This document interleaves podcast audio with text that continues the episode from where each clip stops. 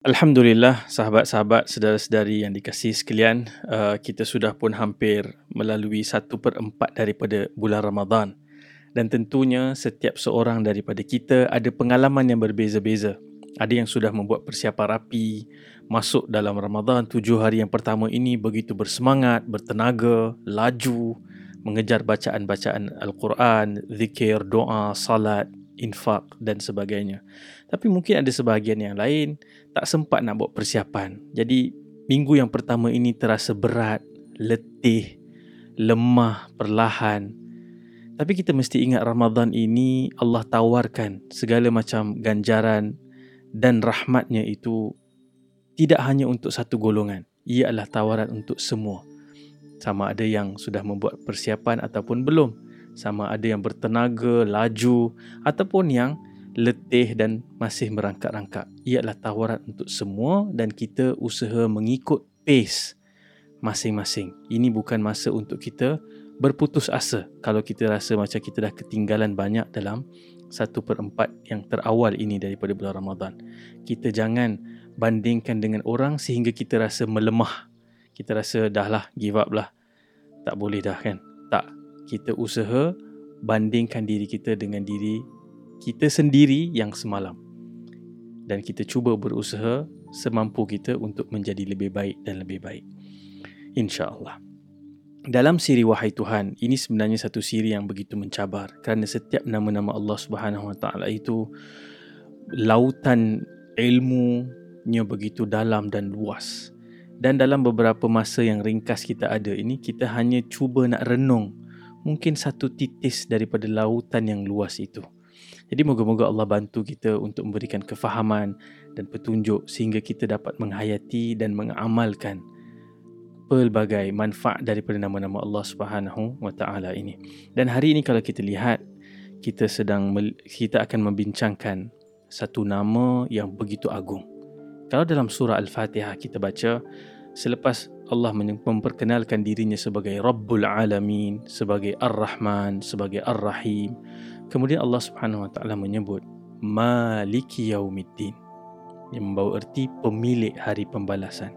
Ada juga riwayat lain yang dibaca Maliki Yaumiddin iaitu raja hari pembalasan.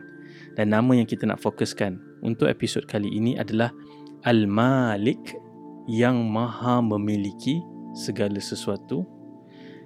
Al-Malik sang maharaja dan juga Al-Malik al-Mulk yang memiliki segala kerajaan. Okey, ini satu nama ini adalah tiga nama Allah Subhanahu Wa Taala yang kita boleh gabung jalinkan dan merumuskan satu makna yang sangat penting untuk kita ni sebagai hamba-hambanya tunduk dan merendahkan diri dan hati kita kepada Allah Subhanahu Wa Taala. Dan kalau kita lihat kepemilikan Allah Subhanahu Wa Taala Al-Malik iaitu kepemilikan penuh yang kekal mutlak selama-lamanya. Berbeza dengan kepemilikan kita, kita juga memiliki banyak barang, harta, aset, tetapi kepemilikan itu terbatas dan serba-serbi kekurangan. Kan? Walaupun kita mungkin ada rumah yang statusnya hak milik kekal, tapi kita tahu ia tidak kekal. Bila-bila masa kita dipanggil untuk pulang kepada Allah Subhanahu Wa Taala, kepemilikan itu akan berpindah kepada orang lain ataupun kita memiliki sesuatu tapi kita sebenarnya tidak ada satu kuasa untuk berbuat sesuka hati walaupun kita memiliki perkara tersebut. Yang mana kita pergi kepada nama Allah yang kedua iaitu Al-Malik iaitu Raja, Maharaja. Yang mana membawa erti bahawa dia adalah yang menguasai dan menangani ataupun menentukan perintah dan larangan anugerah dan pencabutan anugerah itu. Jadi misalnya kalau kita memiliki kereta walaupun dia adalah kereta sport yang mewah, yang mahal, road tax pun berpuluh ribu. Tapi kita tertakluk kepada undang-undang tertentu. Misalnya tak boleh memandu lebih daripada 110 km per jam. Jadi bila kita memandu laju lebih daripada itu dan kalau ditahan, kita akan dihukum kita akan didenda, disaman dan sebagainya.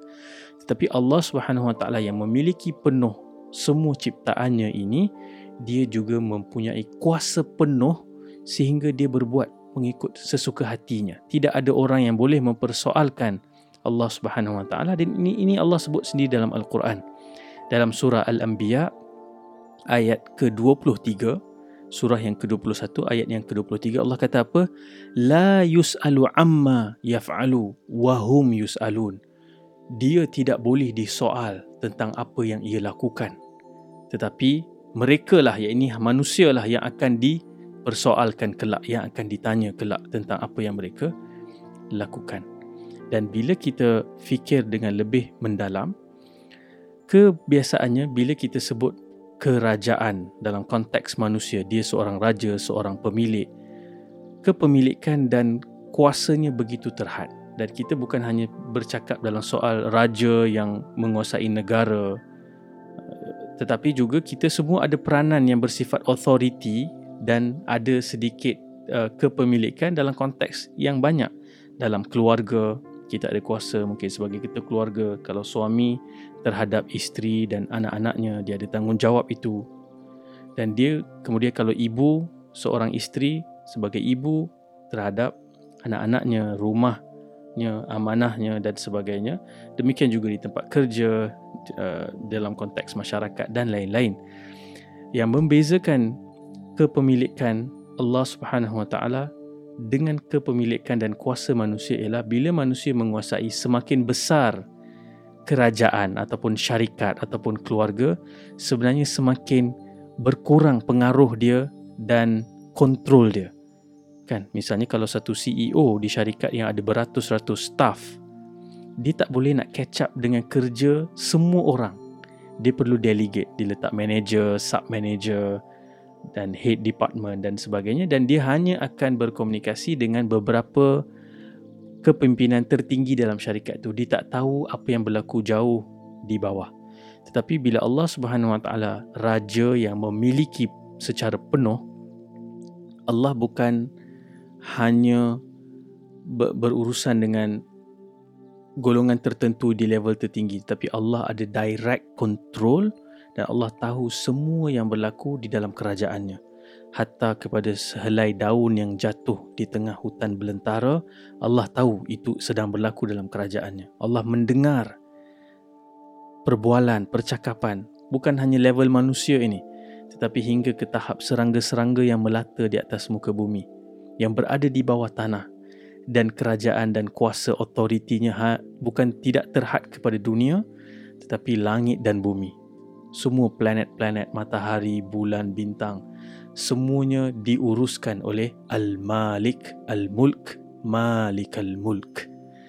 Allahu Akbar, Allah Maharaja, pemilik yang memiliki segala sesuatu.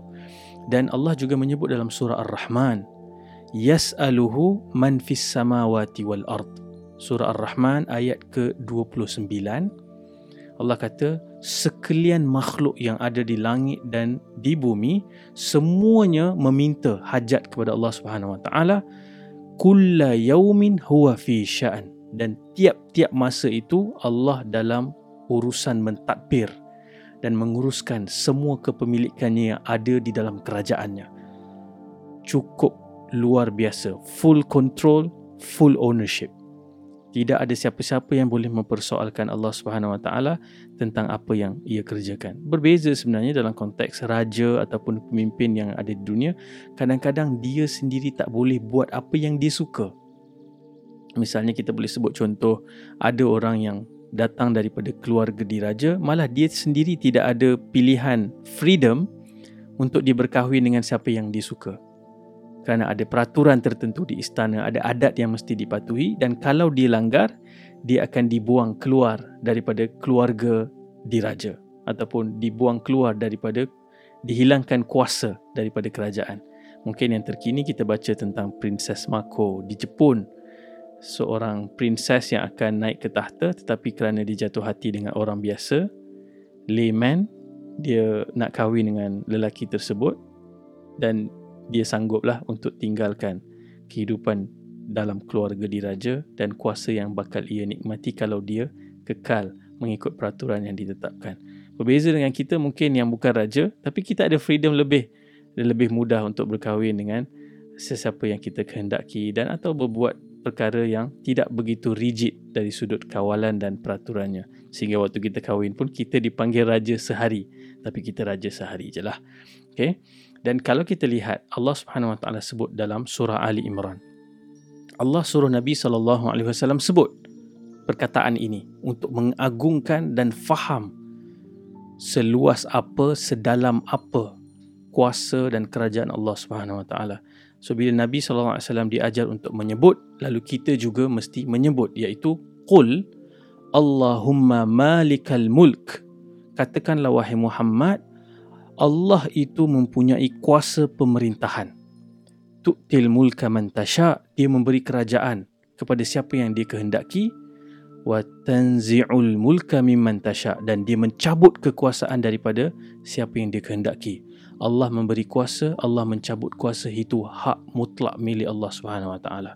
Wa tu'izzu man tasha, dia muliakan siapa yang dia kehendaki, wa tudhillu man tasha dan dia menghinakan siapa yang dia kehendaki. Biyadi biyadikal khair dan di dalam genggaman Allah lah segala kebaikan.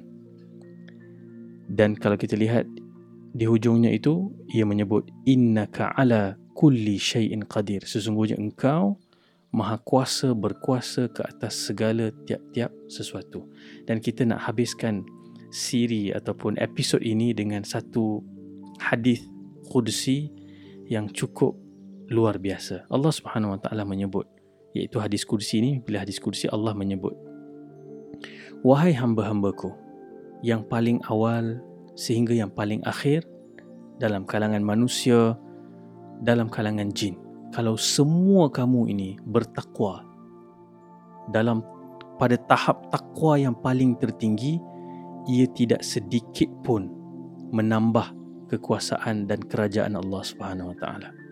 Kemudian Allah menyebut lagi, wahai hamba-hambaku yang paling awal sampai yang paling akhir daripada kalangan manusia dan juga daripada kalangan jin. Kalau semua kamu melakukan dosa ke tahap dosa yang paling tinggi, ia tidak sedikit pun menjejaskan kuasa dan kerajaan Allah Subhanahu Wa Taala. Dan bahagian terakhir daripada hadis ini Allah menyebut, Ya ibadi, wahai hamba-hambaku, kalau yang paling awal daripada kalangan kamu, sehingga yang paling akhir daripada kalangan kamu, daripada kalangan manusia, daripada kalangan jin, berhimpun di satu lembah dan semua kamu meminta hajat.